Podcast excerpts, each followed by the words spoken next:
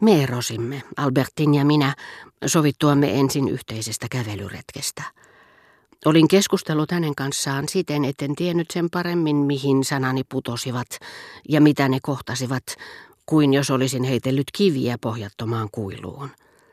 Yleensä henkilö, jolle sanamme osoitamme, täyttää ne tarkoituksella, jonka on etsinyt omasta itsestään. Siitä tarjoaa jokapäiväinen elämä enemmän kuin tarpeeksi esimerkkejä. Mutta jos sen lisäksi olemme sellaisen ihmisen seurassa, jonka kasvatusta, niin kuin Albertinin tapauksessa, meidän on mahdoton ymmärtää, jonka taipumuksia, harrastuksia, periaatteita emme tunne, meidän on mahdoton tietää, herättävätkö sanamme hänessä jotakin sanojamme muistuttavaa sen paremmin kuin eläimessä, joka meidän pitäisi kuin pitäisikin saada ymmärtämään tiettyjä asioita. Niin että yritykseni tutustua Albertiniin tuntui minusta lähinnä siltä, kuin olisin yrittänyt ottaa yhteyttä tuntemattomaan. Suorastaan mahdottomalta ja yhtä vaaralliselta kuin hevosen kesyttäminen, yhtä kiinnostavalta kuin mehiläishoito tai ruusujen viljeleminen. Olin kuvitellut muutamaa tuntia aikaisemmin, että Albertin vastaisi tervehdykseeni vain kaukaa. Ja nyt me olimme hyvästelleet toisemme päätettyämme sitä ennen, että lähtisimme yhdessä retkelle. Vannoin hiljaisessa mielessäni, että kun seuraavan kerran tapaisin Albertinin, kohtelisin häntä paljon tuttavallisemmin. Ja suunnittelin jo etukäteen, mitä kaikkea hänelle sanoisin, ja Saatuani sen vaikutelman, että hän todellakin oli kevytmielinen, mitä nautintoja häneltä pyytäisin.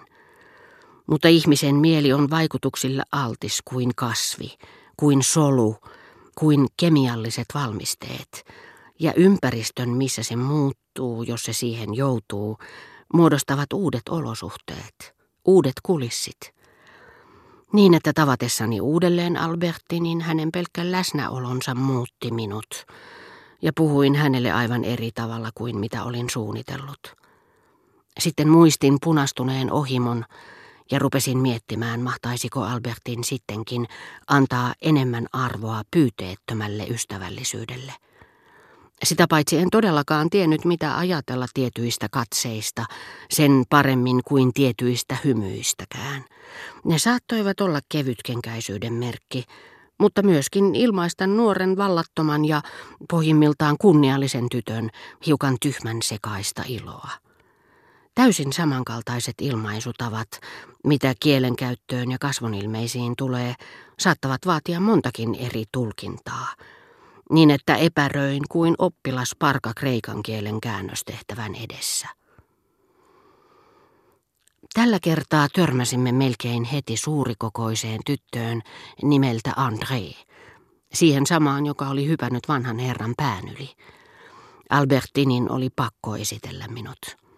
Hänen ystävättärellään oli uskomattoman heleät silmät, valoisat kuin muuten varjoisessa huoneistossa näkymä avoimesta ovesta huoneeseen, jota valaisevat aurinko ja aurinkoisen meren vihertävä kajo. Ohitsemme kulki viisi herrasmiestä, jotka olin Balbekissa ollessani oppinut tuntemaan ulkonäöltä. Olin usein miettinyt, keitä he mahtoivat olla.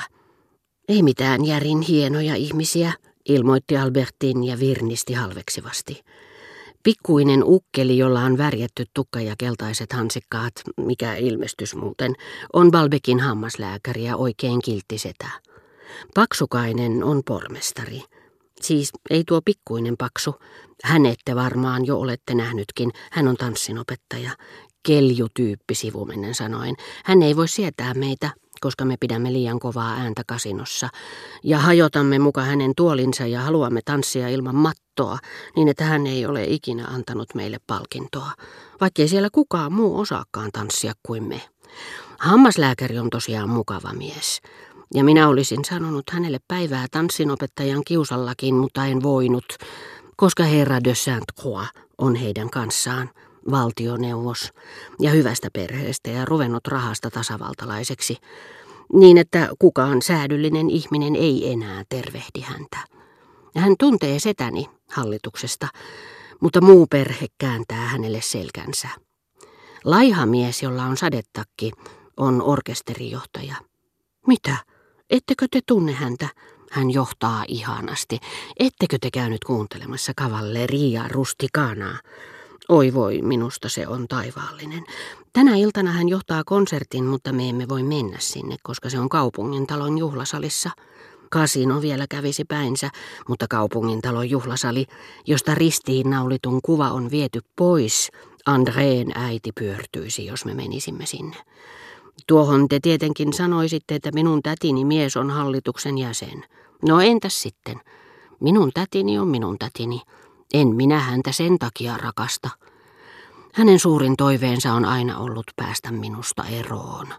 Se ihminen, joka on todella ollut minulle kuin äiti, on sitäkin kunnioitettavampi, sillä hän ei ole minulle mitään sukua. Onpa hän vain ystävätär, jota minä kyllä rakastan kuin omaa äitiä. Näytän teille vielä hänen valokuvansa. Jonkin aikaa meitä seisotti taas golfmestari ja bakkaran pelaaja Octave. Luulin jo, että meillä oli sentään jotakin yhteistäkin, sillä keskustelun kuluessa kävi ilmi, että hän oli Verderäänien kaukainen sukulainen ja jopa heidän suosiossaan.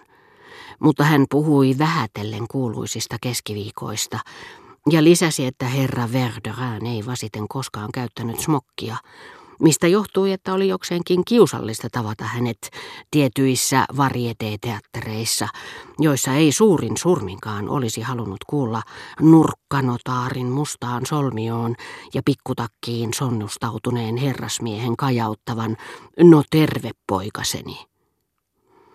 Octav lähti, eikä aikaakaan kun hänen tilalleen ilmestyi André, joka huvilansa eteen päästyään astui ovesta sisään ilman, että oli lausunut minulle sanaakaan koko yhteisen kävelymatkan kestäessä.